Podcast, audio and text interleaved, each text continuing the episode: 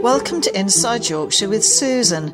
I'm talking, walking, and often swimming in this marvellous county, sharing news and views with fellow enthusiasts. Also, if you want to explore further inside Yorkshire, check out the video content and see why I fell in love with this area. It's available on the Patreon page, Susan Inside Yorkshire. The link is in the show notes, and I look forward to having you come in and join us.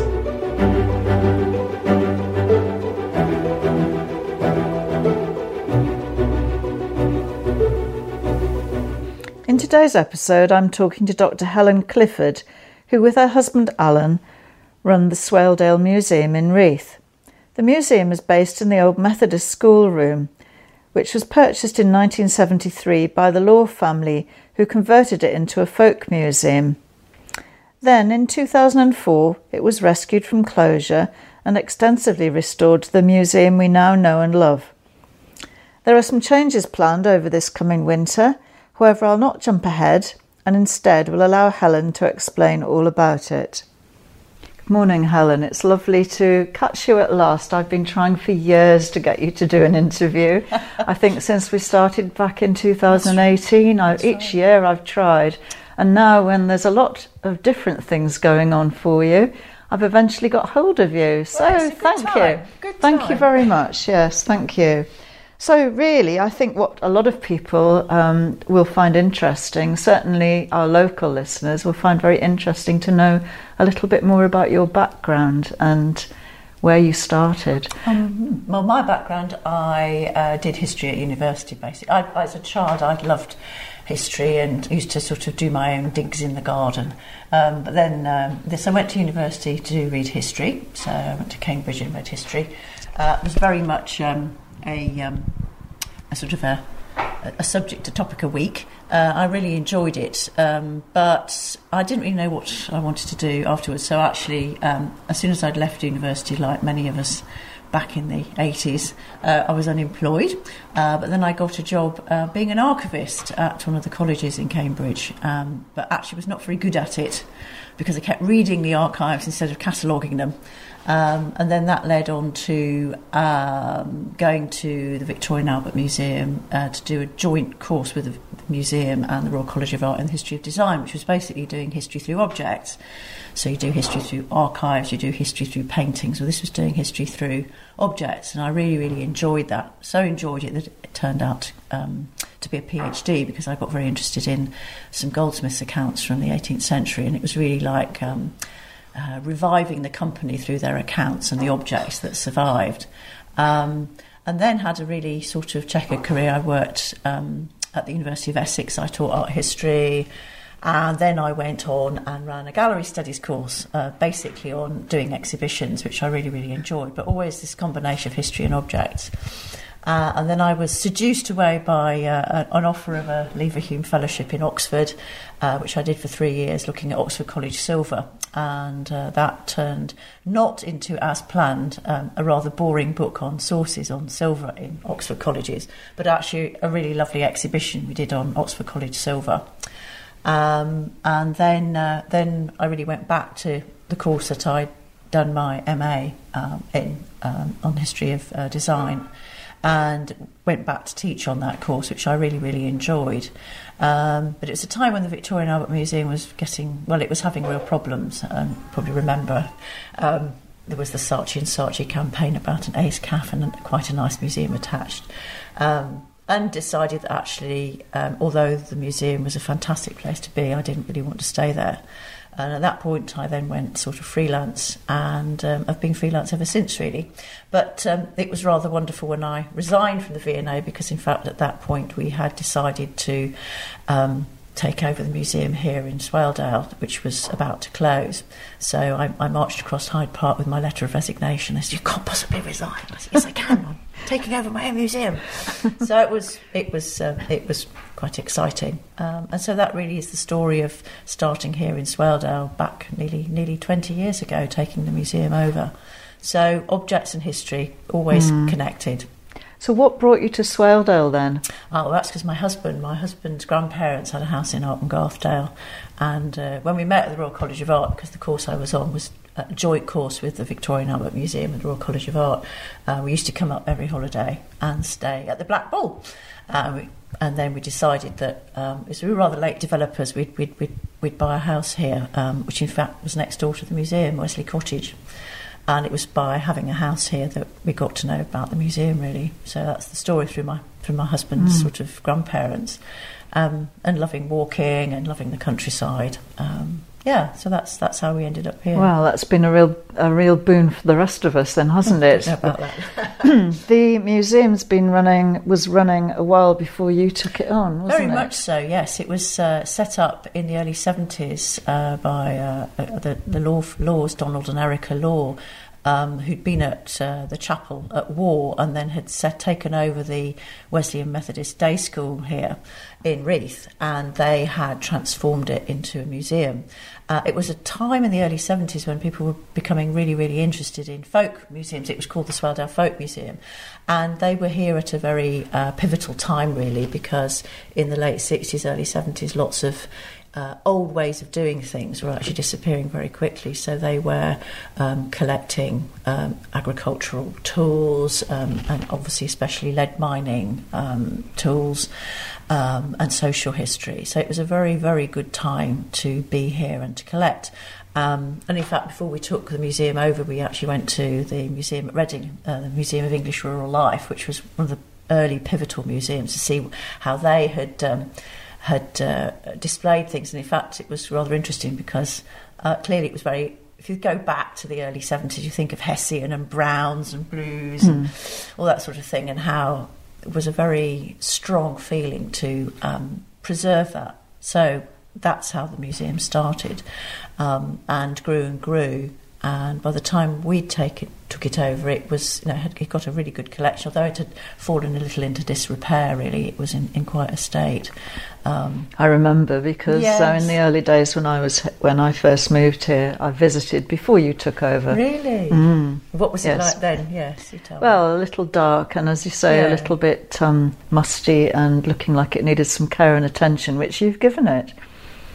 Yes. Uh, Although I know that, that there are some changes afoot, but um, first of all, do you just want to tell us where you got, got all the exhibits from here? Well, a lot. Obviously, we inherited from uh, the law collection, uh, which was which was great because it was a real sort of start. Um, and then, uh, because we've been here 20 years, of course, we've actually acquired other things over that time. Because uh, I think one of the important things um, about a little small local museum is that uh, you're in a position to take things on. I mean, we, we, we joke about it, but people are on their way to the dump at Leyburn and they say, oh, well, just stop in at the hmm. museum, so anything large and rusty. But actually, uh, joking apart, you know, it's an opportunity to, to, to save things, uh, not just objects, but also archival things as well, diaries and journals and posters and all sorts of ephemera that otherwise would be lost. So if you're within a small community, you are in a position to sort of rescue those things. So we've benefited from that and uh, and the you know, the trust that people put in you to, to keep them and look after them. So the collection has really expanded. Um, there wasn't really an archive here when we arrived, but we kept finding interesting bits of paperwork.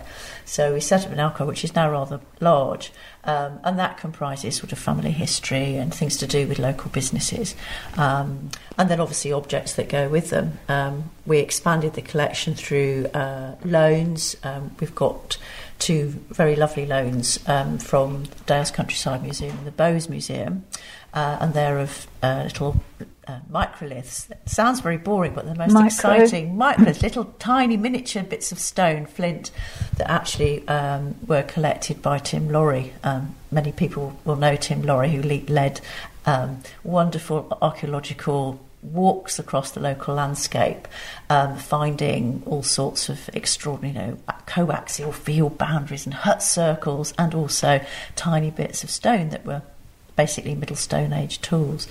So uh, we've got those, and also um, many, many donations, small and large, that have actually, you know, developed certain sections of the museum, like the geology and the archaeology. Um, so we're very, very fortunate. And all sorts of surprise things that come in, mystery objects that we then have to try and work out what they are found in the swell, all sorts of things like I that. seem to remember asking you, I don't think I ever sent you a photograph, but asking you about an item that I have, which I must ask you about. I should have taken a photograph before I came, but um, yes, that just reminds me.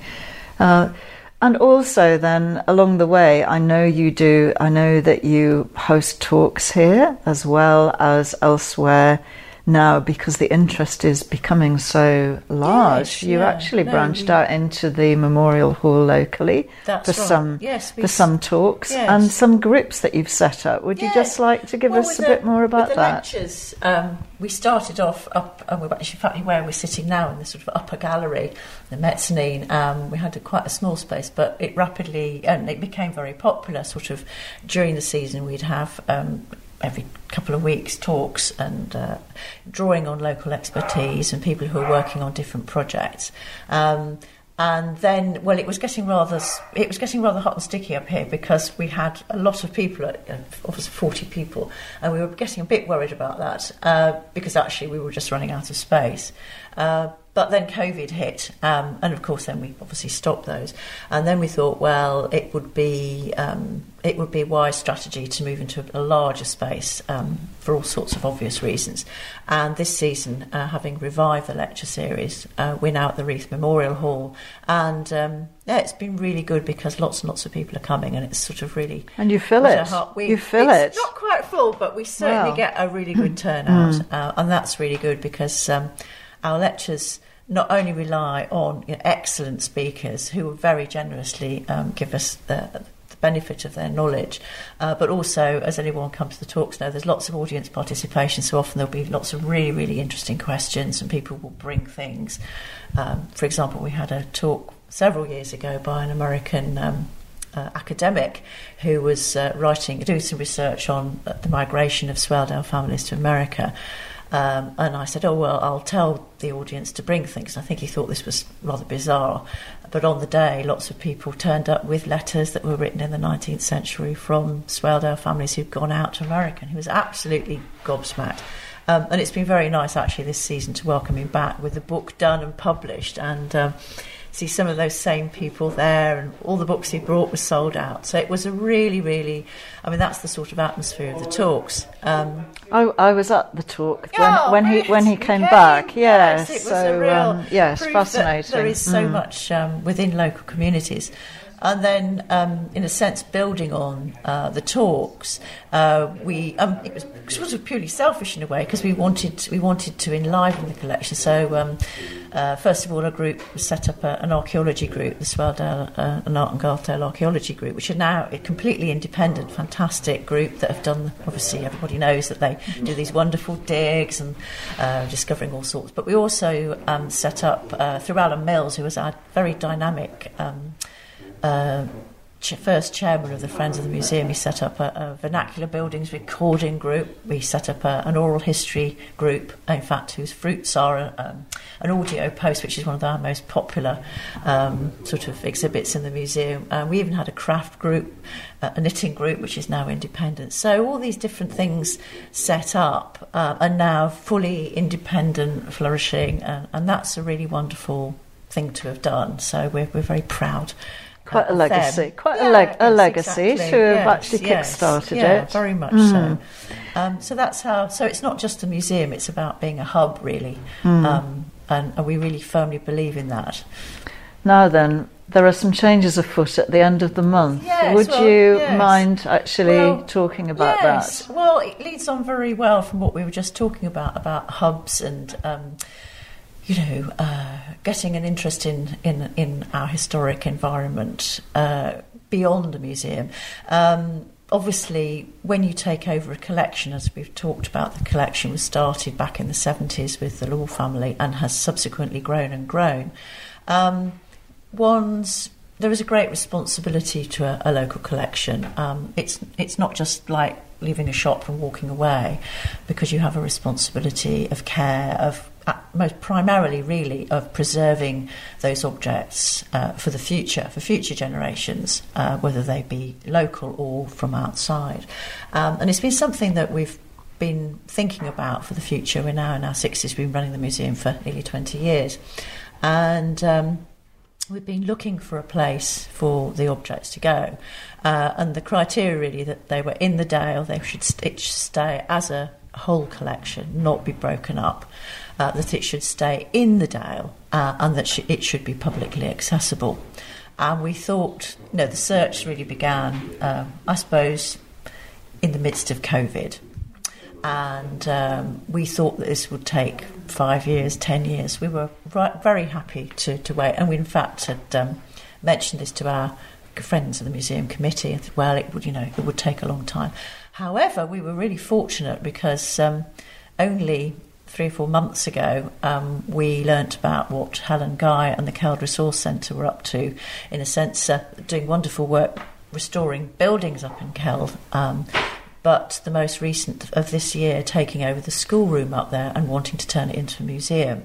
And um, although they were beginning to acquire objects, they were in need of objects. So it just seemed a wonderful opportunity, a heaven sent opportunity uh, to say, well, would you like to take over the responsibility for the collection?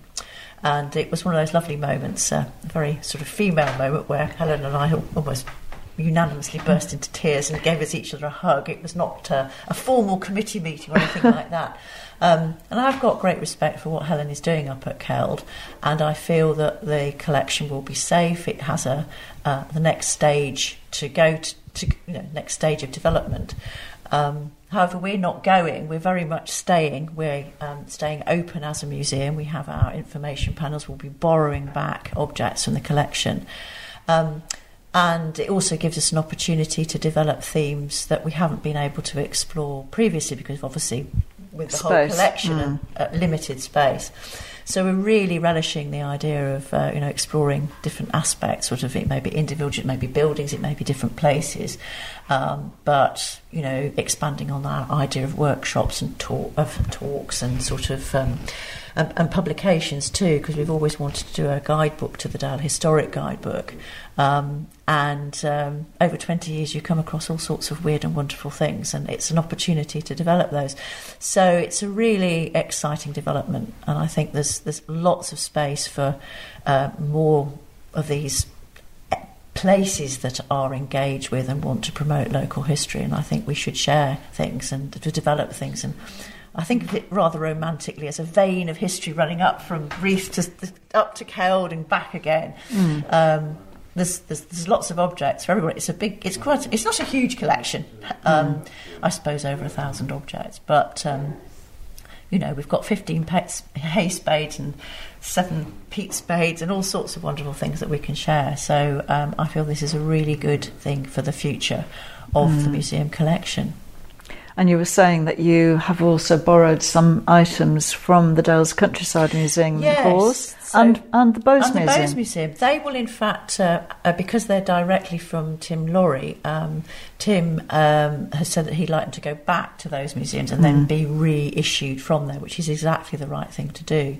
Um, but I think having those loans is actually a, a sort of symbol of you know the trust that those museums have um, in a smaller museum, and I think that's uh, really important too. It's sort mm. of symbolic of that relationship with larger, uh, older museums and uh, how they, they interact with smaller local outfits. So, you know, that's a, a good thing.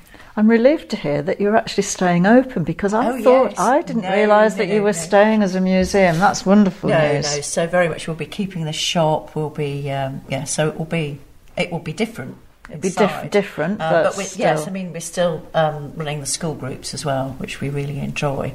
Um, so there's sort of objects we're, we're, keeping back or borrowing borrowing from the collection um, that will help us work with the school children and tell the story that the panels in the museum tell. And you know, in due course, different themes will appear um, and develop. So mm. it's uh, yeah, so it's really exciting. It's freeing you up to do other things, absolutely, isn't it? Absolutely. Now, part of the reason that I've had such difficulty in tracking you down for an interview for years, I would say is that you also work elsewhere, don't you? Yes, yes. I mean, um, what's interesting about this museum, and perhaps quite unusual, is that actually it's a business, um, and that and so um, obviously it's not a, it's not a lucrative one. So we have to we have to live. So I uh, do work. I do freelance work for um, uh, a couple of London livery companies who go back to medieval times, to the 1100s in some cases. So I work as um, a freelance historian for them. I'm engaged in writing their histories. One for the Gross Worshipful Company of Grocers, who were spice traders going back to the 1180s, mm-hmm. um, and the Golds- the Goldsmiths Company. Um, who are still very active today in the trade. So um, that keeps me engaged with, you know, affairs beyond the Dale, uh, pays the bills. Um, and uh, also, I work on exhibitions and academic projects. I do editing, so uh, for, for, academic books. So busy, yeah, busy life. So I understand why I haven't been able to get hold of you. You've either deadline. been busy, busy here or busy always elsewhere. Mm. And just out of curiosity, do you still neither of you drive? That's right. No, we've never have driven. We're still here. Very unusual. Um, uh, my husband relies on his bicycle. Um, I'm not so keen, uh, but with um, the local bus service, which we obviously support, very very important. The little white bus and keeping uh, keeping us um, mobile. Um, uh, and the friendship of neighbours as well, helping us. Uh, so, but it is possible. Difficult, difficult to be spontaneous. You've Got to plan things, but uh, especially, especially, when people arrange to pick you up and then don't turn up. if you right, remember, right. I once was collecting. Uh, I once agreed to pick Alan up to take him over to Barnard Castle, and completely I forgot he was stood on the corner, and I probably I must have driven straight past him. There you go. How See, awful! Yeah. No, but uh, you know, mostly it works. We're very grateful.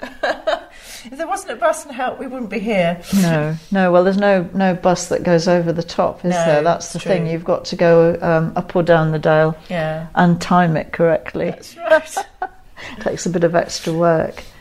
No, well, that's. Um, can you think of anything else that you'd like to? Oh, well, I suppose just to sort of give an idea of perhaps what's in the museum might be a good idea Hmm. because, in fact, um, it, it, it does. We, we jokingly put out that it covers 300 million years of history, which is actually technically true because it goes from geology. So we have rocks, minerals, and fossils, um, and a sort of uh, a panel on that sort of geology, which obviously, of course, is the foundation for the for the whole area, both industrial and agricultural and social and cultural.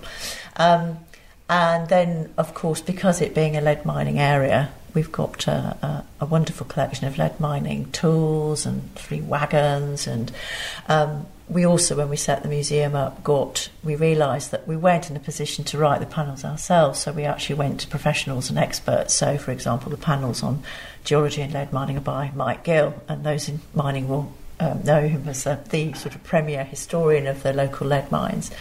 Um, and then Tim Laurie, by lending us his uh, collections, which are in turn on loan to other museums, wrote the panels on prehistoric landscape. So a really good foundation. Um, and then we've through um, exhibitions that we've done, temporary exhibitions, which we hope to develop in the future. Uh, but for example, People of the Dale, we focused on different individuals that told the story of the Dale. So, for example, um, Susan Peacock, the ferocious landlady of the Tan Hill pub, um, um, different people such as uh, the Jacksons who ran uh, the local business Jacksons, the Drapers, um, through to various clerics and Philip Lord Wharton who gave Reeth its market charter. So, different individuals and its social history. Uh, we have the sound post that records voices and an opportunity to talk about dialect, which derives very much from the Norse.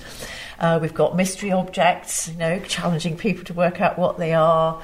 Uh, we've got things from the local bottle dump up in Arkengarth. Can you work out what these shards represent? It gives us an, an idea of what uh, people were throwing away in the 19th century. So there's all sorts of wonderful things here that tell the story, really, of the Dale, really up until the 1970s, 1980s. But we're always thinking about things we should be collecting for the future, and we'll still keep on collecting too, because we'll pass them on up to uh, to Helen up at Keld. Um, so it's not a dead thing; it's a living thing. It's, Um, a, it's a living thing in a state of flux. Yes, and you can probably hear the clock chiming. That's a Boothroyd clock. Boothroyd's Ah. we're actually clockmakers up on High Row, and we have a Boothroyd clock which is staying here in Reeth along with other Reeth objects. So yes, it's an active, not a, a passive place. Definitely. And as anyone listening will probably hear, you've got visitors coming in and out. Very and, good uh, news. which is just which is just what you want. Exactly, um, yes. and we really much look forward to welcoming everyone next next spring as well. We close at the end of September as usual, and then we'll be reopening in the spring, just as just as we have done in the past. Right. What what date will you be open, Um, it's usually um, the end of May, beginning of June. So Hmm. we'll decide on how, how how successful we've been on reorganising. well, we can put notes. Well, we'll put as many notes in on the, the show notes for you as possible, brilliant. but we can always update it Yeah. if you need us to. And uh, we're really delighted. We had a meeting of the Friends of Swaledale Museum, and they're they're continuing to go uh, to, to, continue to support us, which is really wonderful. So uh, we're in a in a good and happy place for the future. And you do organise. It's not just talks. You there are walks organised yes, as we've well. got walks. We'll probably be doing walks actually around Reeth. Uh, um, for example, there's a, a, a well-known lady. Well, she isn't a well-known. She's actually an obscure uh, lady novelist called May Sinclair, who lived here in the summers of the 1910s. We're going to do a May Sinclair. We're going to do May Sinclair walks. Um, we'll do workshops, perhaps craft workshops and things. So all sorts of different things we've got planned. So. Uh, So watch this space, basically. very much so. And thank you so much for interviewing me and Oh, pinning me down at last. Your tenacity is admirable and it's a wonderful thing you're doing. Oh, thank you. And also, um, the next episode after this one will be with Helen Guy about Excellent. the changes up in Keld. Excellent. wonderfully, wonderfully programmed. Yes. So thank you very much, Well, Helen. thank That's you, been Sue. brilliant. Thank you for listening to today's episode. If you're interested in exploring further and seeing some of life inside Yorkshire, then check out the Patreon site, Susan Inside Yorkshire. The link is in the show notes, alongside my details if you want to get in touch with me. In the meantime, don't forget to subscribe or follow so that you don't miss the next episode. Until next time, then, this is Susan, signing out from Inside Yorkshire.